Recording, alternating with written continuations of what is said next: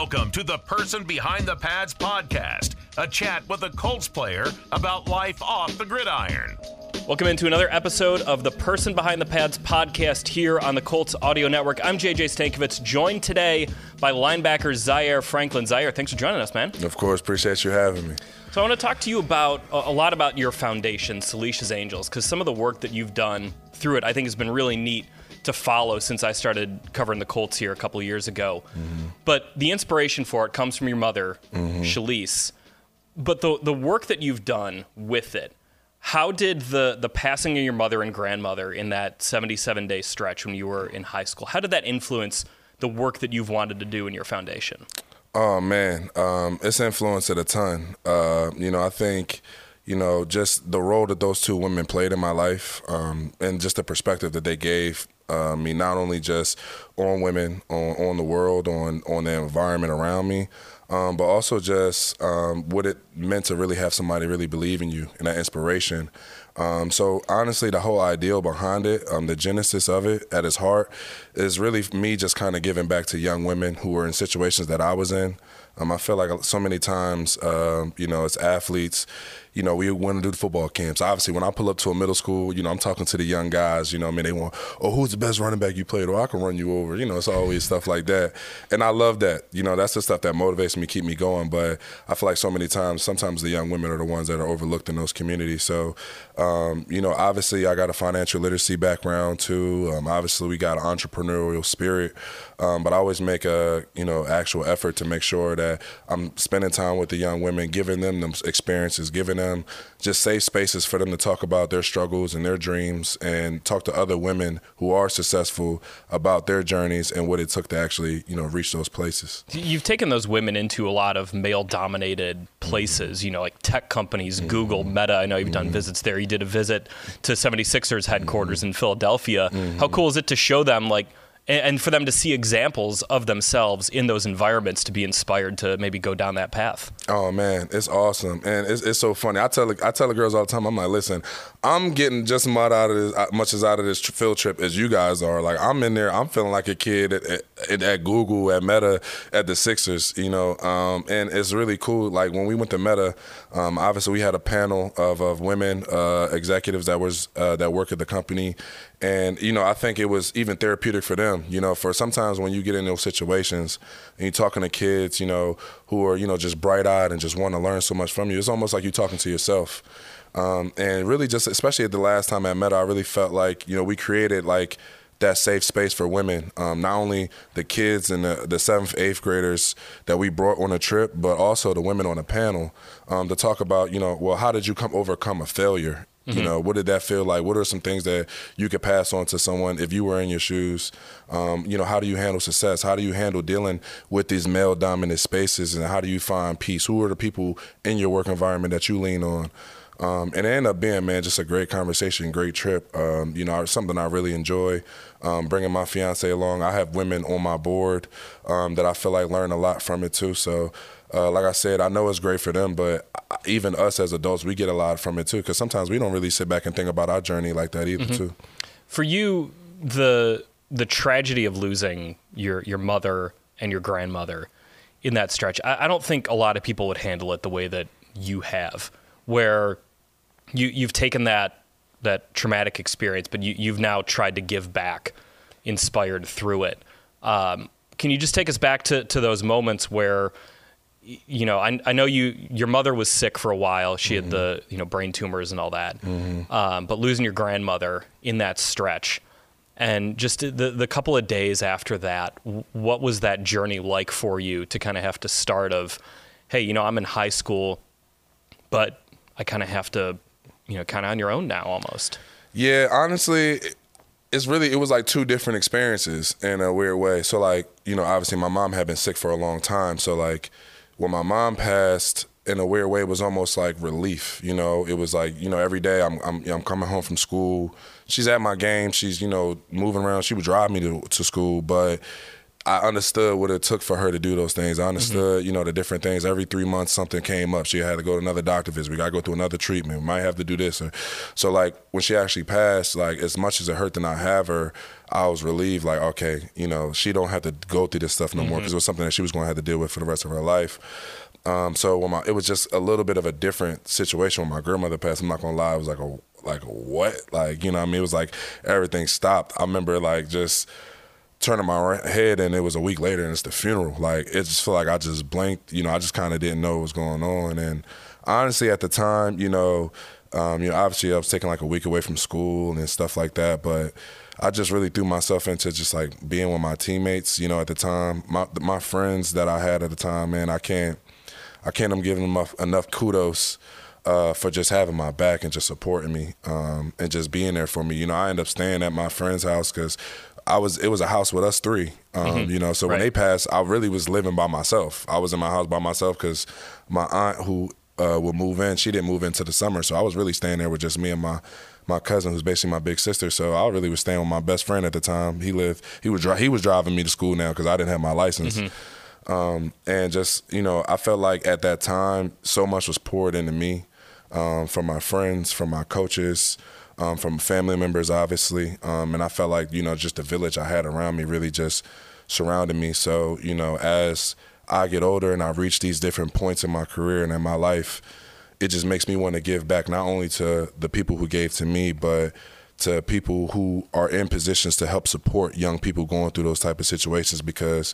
I understand that it's like they always say it takes a village it's the people around you um, you know that help you reach those pinnacles, especially during tough times. And now for for those kids, if you're a little part of that village of through course. through your foundation, through the stuff that you've done, of course, how much gratification do you get out of that? Man, it's not, it's like it's crazy because it's just like when I grew up and when I was at their age, like I remember like being in school and I used to think like are the Eagles real players? Like, uh-huh. I don't like, are they real people? I only see them on TV. They're like movie stars. Like, do they actually exist? Where they be at in Philly? You know, I be used to always think that, and I used to always tell myself like, man, like if I make it to the league, like.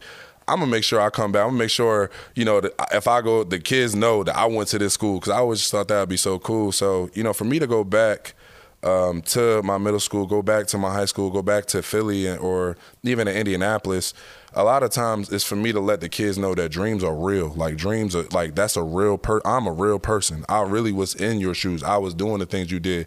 You can obtain what I have. You could be just like me or better than me. You could reach these things. You could feel it. You could see it. You could see how I walk, talk, laugh.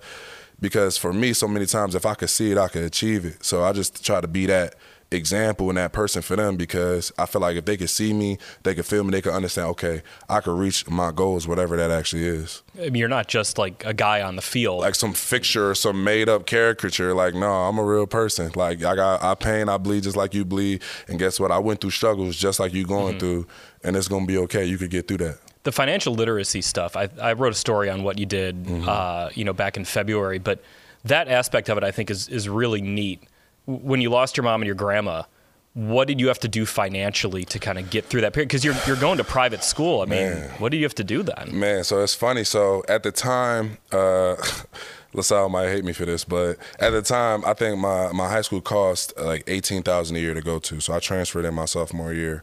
Um, they gave me a scholarship, um, but we still had to pay a, you know a decent amount we were on welfare, man. We were on food stamps. Mm-hmm. You know, we were, you know, my, my grandmother was very financially um, responsible. Um, so it's not like we ever had our lights cut off or our water off, but we, we, were just making ends meet. She was retired. My mom wasn't working, so she was, right. you know, um, we were getting the welfare.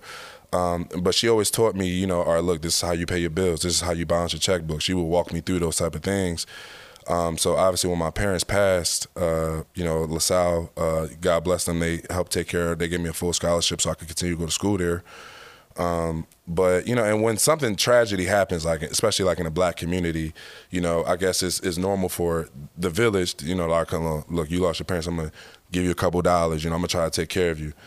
But I understood even from a young age at 16, like, hold on, like this is it you know, mm-hmm. I'm, I'm, a full time football player. I'm traveling for camps, you know, then I don't have time for a job. You know what I mean? So I just understood, like, okay, look, I think I might have had, what, $1,500, maybe $2,000. And at 16, it's like, oh man, you know, I got some, but I understood, like, look, I got to make this last for like a year and a half until I go to college or even until college. Um, so it just kind of put me in like a survival mode when it came to like budgeting and learning okay this is what it feels like to have money spend it not have anything. Mm-hmm. and, or like how to this is how you allocate your money. This was when i first opened my first bank account. Um, it was when i really first started like i said budgeting. And um, what i come to learn is and i ended up getting my degree in finance um, at syracuse. Um, and what I feel like what I just come to learn was is just that the the quicker that you could kind of give somebody those tools and that understanding of budgeting, of financial literacy, of you know how to you know move your money in the right way. That way they won't live so much in survival. Teaching them how to save. Um, you know, I got close friends who didn't have a bank account to their senior year in college. That used to mm-hmm. blow my mind. I was like, what I had one since I was 16, but I had to they didn't have those type of situations. So um, even like the event we did last year, um, you know, in the building, we taught them financial literacy and then gave all the kids a bank yeah. account with some cash in it.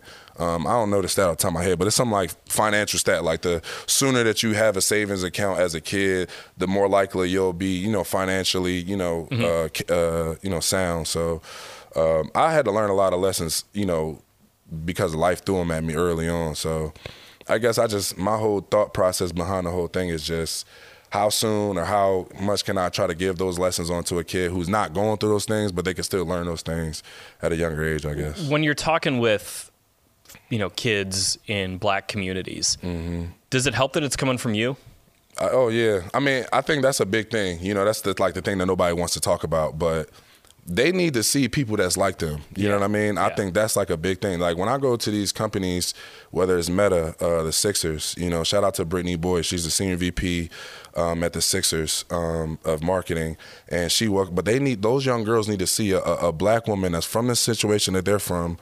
Um, that's achieving the things that they want to. It's just it's just visualization. Mm-hmm. You know what I mean? It's just it's the same way when we walk through. I'm walking through. I need to see. I like to see myself on tape, or I like to see guys that fit the body type and the play style that I have. So I'm like, okay, I can make that type of play. Same way they those kids feel the same way. Like they want to see women that look like them or men that look like them that's from situations like, like them because then that makes them feel like the problems that they're going through are conquerable. Like, oh, I could yeah. overcome this because hey, look, if Zaire could do it, look, I could do it, and that's all I ever want for the kids when you've gone on those those trips to Meta or Google, mm. what if you kind of mentioned like you're you know you're kind of like a kid getting oh, no out question. of it. Yeah. When you uh, like I when you start thinking about life after football mm-hmm. and you do those trips, are you also kind of thinking like what?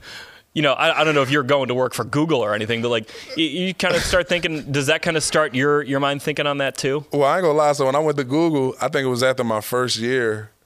Um, you know, I'm seven round pick. You know, I'm like, look, man, I don't know, this might not work out. I might need to, uh, you know, parlay something in here you know, now I don't know. I made too much, a little too much money for that. I don't know. Maybe we'll see. But nah, but it's definitely cool. You know, I think it's awesome, especially too for like my fiance. She she got her degree in uh, IT, but she went more the bank route. But it's kind of to see like, look, this is a different way to kind of do tech. And like, you go to Google and you find like, man, these guys don't work. You know, these guys in here playing tap dance revolution. Mm-hmm. Like the guy, they was like the guy that came up with uh, Google uh, Docs did it because he was playing with Legos and didn't feel like going back to work. And I'm like, man, that's crazy. I love Google Docs. Like that's the, that's the best idea I ever heard of. And he yeah. came up with that playing with Legos. So it's just kind of like it's just dope to see that. Like you know, I think it's kind of interesting. People always talk about like you know the NFL and the difference between teams, and it's like there's 32 different companies. You know what I mean? It's mm-hmm. like you think about okay, Meta. Uh, Facebook, I mean Meta and Google, those are two different they two different cultures, two different ways of going about their things and I think it's just very interesting to kind of see how these big, powerful, and successful companies, how their culture is like in their building, um, and kind of how they run their teams and how they get the most out of their employees. Yeah. I always think that's like super interesting. As I was going through this, I was I was thinking like I want to ask Zaire about what he wants to do after football, but I'm like this is kind of weird timing because you just set the franchise record for tackles. so like talking about life after football is kind of a weird time. But how much do you have to think about that as as someone who has seen what what life looks like on the other side after football? Um, I think it's for every player. It's always on your mind. You know what I mean? I think it's one of them situations where you're just kind of waiting for the ball to drop because you never know. You know, God willing, you know, I, I play for another ten years. Um, but I know um, I just want to be prepared for whenever that day comes. So for me, it's just you know keeping my option open, being open minded, understanding that I'm gonna struggle with the transition regardless, even if that's coaching or scouting. Why or- do you Why do you think that is? Ah man, you've just been an athlete for so long. You know, it's been such a big part of who you who you are. So big, such a big part of your life, your personality, how you walk, how you introduce yourself. You know, so um, that's why for me personally, I'm always big on not letting one thing define me. But I understand that being an athlete is a big part of who I am. I've been working out every day basically since I was what like 14. Like I've been lifting weights since that long.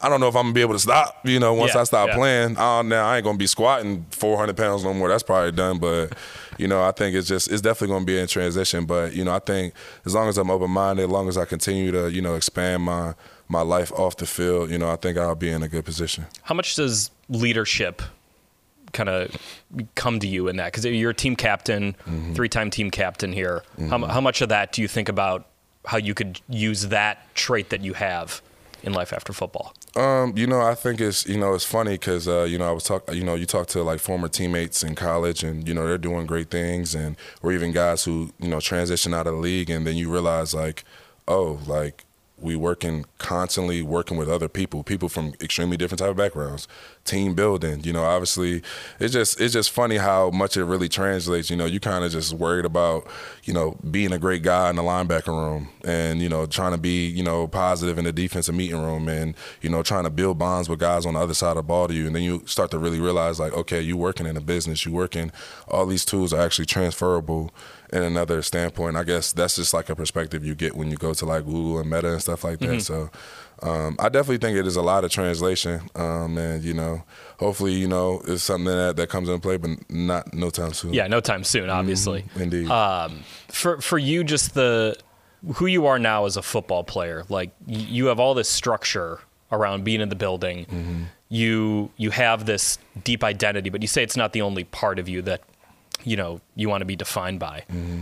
Do you want to be defined too as someone who has a legacy of giving back, who has a legacy of impacting people? Because I think that that part of it, the way that you're so hands on with it, I think is really neat. Like you're not just saying, "Hey, we're gonna," you know, throw some money at this. Uh, you really like put a lot of effort into it. How much is that? Just you want that to be kind of part of how your story is told. Well, for me personally, um, I want that to be first and foremost. That um, you know, yes, he was a great player. Yes, he was a great leader, but he was also he affected every community in which he was in in a positive manner, and he left it better than how he found it.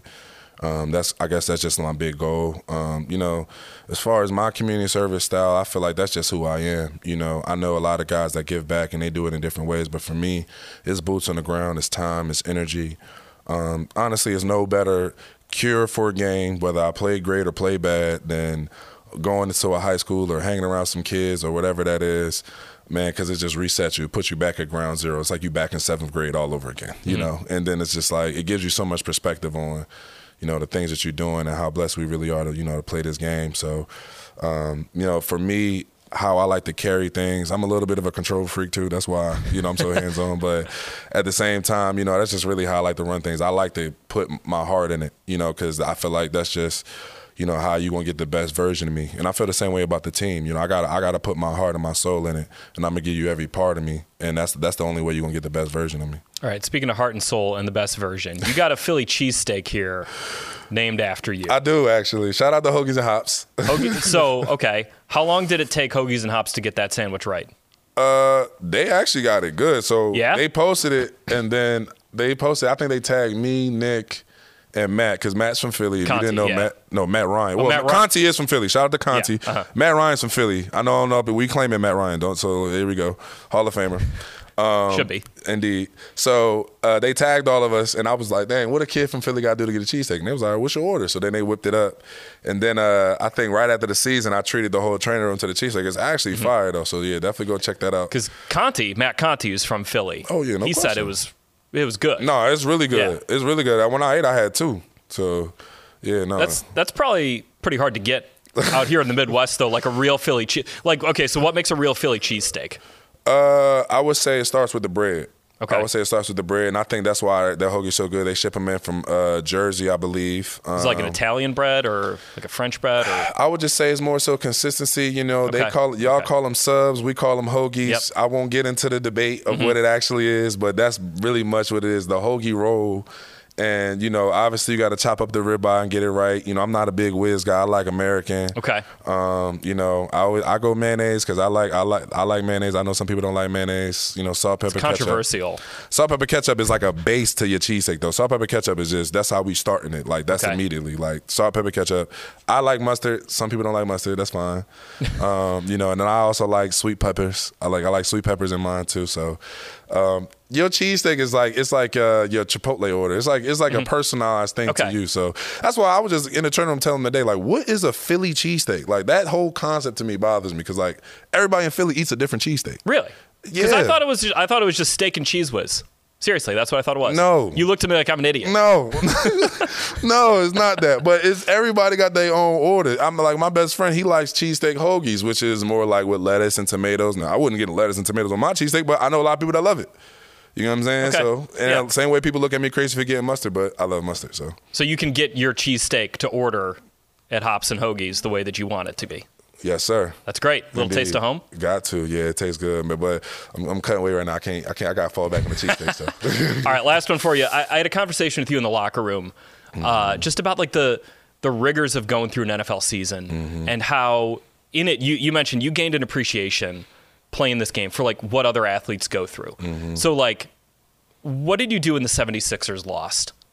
In the playoffs. Like how did you how did you handle knowing what those guys had to put their bodies through while being a fan and being devastated that your team lost? How did that you handle hurts that? because I know you're a Chicago fan, so I feel like you're trying me right now. But that's cool. I'm a. Bulls fan. I, I got no Look, leg to stand that's, on. But that's why I'm that's why I'm shocked. But it's okay. Um, you know, me and Conti are still actively grieving. Um, but you know, I understand what it's like, man. It, it- it definitely hurts. You know, you put all you got, you know, into a season, especially when you get that close. You know, those are the ones that hurt. But especially for your body, man. You know, I think you know, especially this past year, playing all those snaps um, just understanding, you know, what it takes every week, you know, to get your body, you know, capable of being able to play at a high level um, over and over again. Uh, you know, I told Kenny, you know, I'm like, man, Kenny and Buck, I'm like, bro, uh, especially Buck. Buck's a warrior, bro. that guy plays an Yeah. unbelievable amount Buck's a warrior, bro. So I, I'm like, man, you guys, you know, another level of respect. I always, you you guys already inspire me, but man, look,